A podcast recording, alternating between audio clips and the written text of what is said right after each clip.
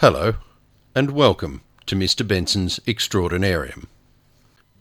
This episode, I have a story about a missed opportunity that would have global ramifications that still resonate to this day. I have a twisted and pitiful tale of love? Hmm, perhaps not love, but obsession, or possibly something worse. And I have a tale of miraculous survival.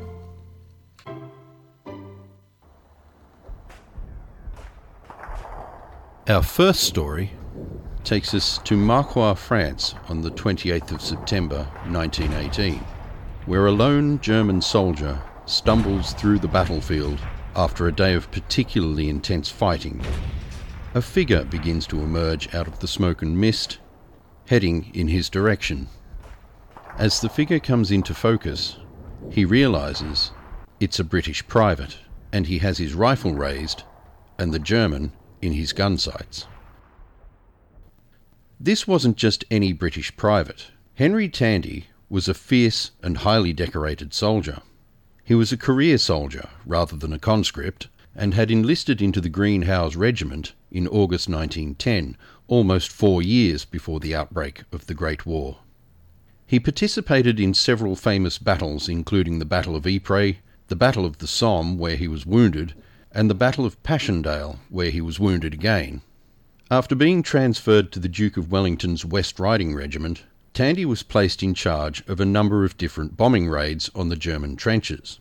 On one occasion, he and two others ran across no man's land under heavy fire and bombed a trench, taking 20 prisoners in the process. For this, he was awarded the Distinguished Conduct Medal, and was later awarded the Military Medal after rescuing a number of wounded soldiers while under fire, and the following day capturing yet more prisoners after another bombing raid on the German positions. He was also awarded the Victoria Cross after his platoon was held back by machine gun fire and he crawled up to the gun position and took it out. Later that same day, he led a bayonet charge that drove 37 German soldiers towards his company. During the fighting, he was wounded again. Twice. This event took place on the 28th of September 1918. The day the bedraggled, and according to most accounts, unarmed German soldier wandered out of the mist and into his line of fire. The two battle weary men looked at each other for a tense moment. The German soldier would later recount in 1938, quote, that man came so near to killing me that I thought I should never see Germany again. But instead, Tandy felt compelled to lower his weapon and gestured to the battle weary German soldier to go. The German soldier nodded in acknowledgement and thanks before walking away. Tandy would, as I said, be awarded the Victoria Cross after the war in 1919 for, quote, conspicuous bravery and initiative. And the German soldier would recognise Tandy in a newspaper article, which he took a clipping of and kept. The artist Fortunino Matania had painted a scene of battle at Menin Crossroads in 1914. The painting was commissioned by the Green Howards and supposedly depicts Henry Tandy carrying a wounded fellow soldier on his back. The German soldier would later become aware of this painting and was able to track it down and obtain it, which is how this story came to light.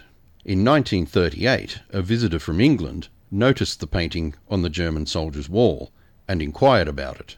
The German soldier, or should I say former German soldier by this stage, recounted the tale of how his life was spared that day by the man who would become the most decorated private of World War I. The former German soldier by this stage was quite well known himself, a household name, in fact. The British visitor he regaled with this story after asking about the painting was none other than Prime Minister Neville Chamberlain, the former German soldier who was spared that day. His name was Adolf Hitler.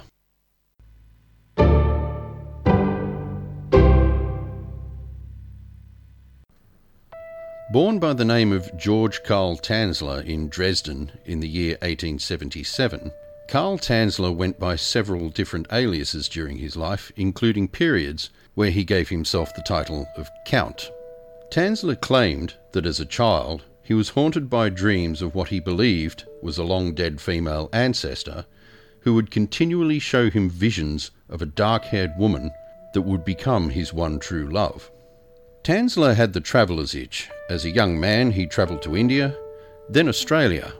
His intention was to carry on to the South Sea Islands, but his brief stay became an extended stay, and at the beginning of the Great War, being a German national, he was put in an internment camp and later moved to Trial Bay Jail. At the end of the war, he returned home, married a woman named Doris Schaefer, and had two daughters, one of whom passed away from diphtheria. The grief experienced at the loss of a child may have some bearing on his future activities. In 1926, he emigrated to the United States to be near his sister in Florida. He was joined by his young family, but soon abandoned them and took a job at a marine hospital in Key West, eventually working his way up to radiology technician. It was during this time that he met Maria Elena Milagro de Hoyos, Helen, a Cuban American woman suffering tuberculosis. Tanzler was immediately struck by her features. He believed he had met the woman shown to him in his childhood visions, and he was going to do everything in his power to save her. Not that that amounted to a great deal, as he had no formal medical training. He ingratiated himself with Elena's family and began stealing medicines and equipment from work to treat her. Though, with his lack of medical knowledge, it's entirely possible he was doing more harm than good. Tanzler eventually professed his love for Elena, but Elena rebuffed his advances. Karl was married. Elena had an estranged husband of her own, and though not so unusual at this time in history, there was a 30 year age gap between them. This didn't deter him, though. He continued to try and help, and all the while showered her with gifts and periodically made proposals of marriage, despite being repeatedly rejected. Sadly, within a year, Yelena succumbed to the disease. Tanzler paid for her funeral, building an above ground mausoleum for her, which seemed like a grand gesture. But Tanzler had an ulterior motive. He kept the key and visited Elena every night and could be heard to sing her a Spanish love song, all the while secretly injecting her, it is alleged, with formaldehyde to keep her looking as lifelike as possible. After two years, his visits abruptly stopped, and people figured he'd finally recovered from his grief. The real reason, however, would be uncovered some seven years later. Tanzler had been rumoured to have purchased women's clothing and jewellery and was witnessed through a window dancing one evening with a life size doll. Something wasn't right at the Tanzler house, and the rumours prompted Elena's sister Florinda to pay Tanzler a visit. Tanzler apparently was hesitant to let her in the house, but Florinda pushed past him, and upon entering his bedroom, she found Elena's corpse laid out on Tanzler's bed. It seems Tanzler's visits to the mausoleum stopped abruptly because he no longer needed to go there to be with her anymore. One night, he simply took Elena back to his place, in a child's toy wagon, of all things. He would later claim that Elena's spirit had spoken to him and told him to do so. To forestall decomposition, he had stuffed the body with rags. He had used plaster of Paris and pieces of silk soaked in wax to replace the skin, had replaced the eyes with two glass eyes, and was masking the smell, as best he could, with perfume and disinfectant. Apparently, there was even a tube incorporated into the lower half of the body, the purpose of which I'll leave to your imagination. Looking at this through modern eyes, most people would be quite disturbed or at least a tad unsettled by this story. But when it came to light, you may be surprised to learn that Tanzler had fantastic support from the public, especially from women, who saw him as a man so in love he was simply unable to let go. And he certainly wasn't able to let go.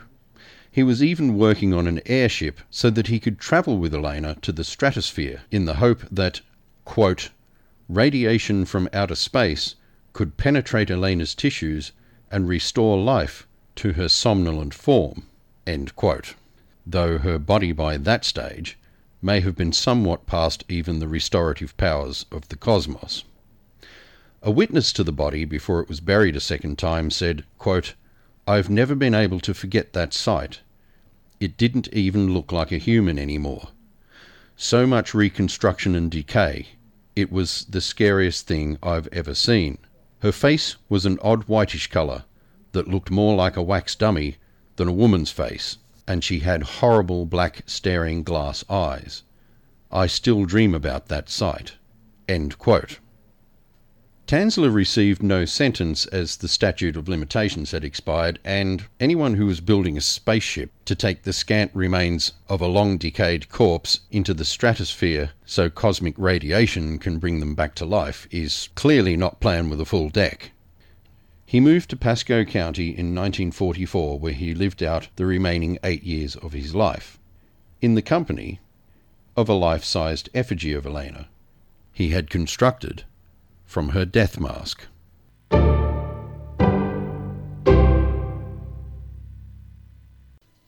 Some of you may be old enough to recall a horrific naval accident off the coast of Nantucket in 1956 involving two ocean liners named the Stockholm and the Andrea Doria, respectively.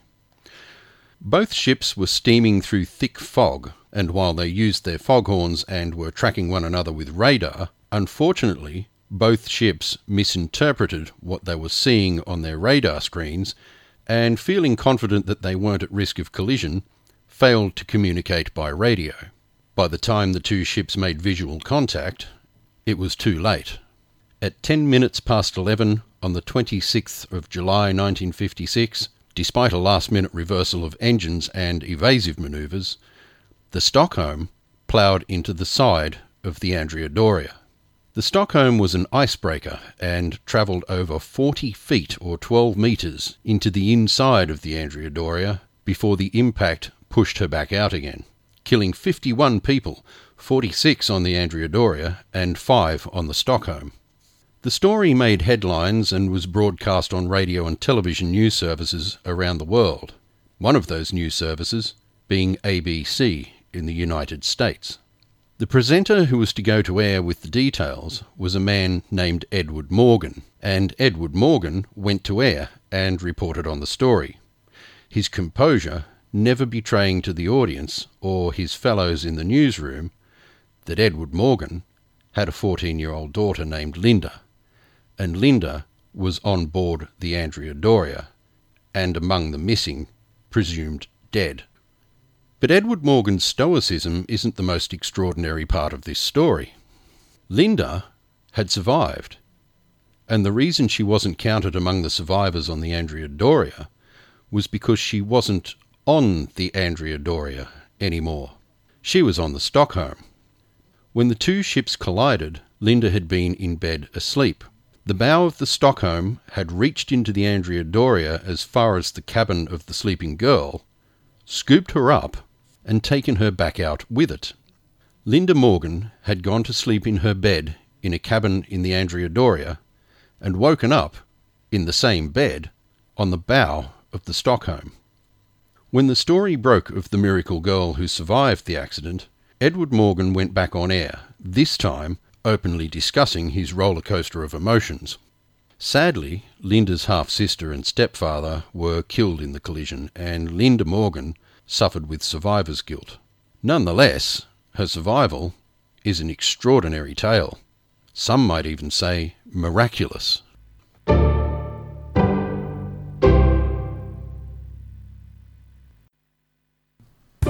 You've been listening to Mr. Benson's Extraordinarium. Created, researched, and hosted by me, Dan Benson. If you enjoyed the show, hit the subscribe button and continue to join me as I uncover extraordinary stories from around the globe and throughout history. Till next time, peace, love, light. Take care. Catch ya.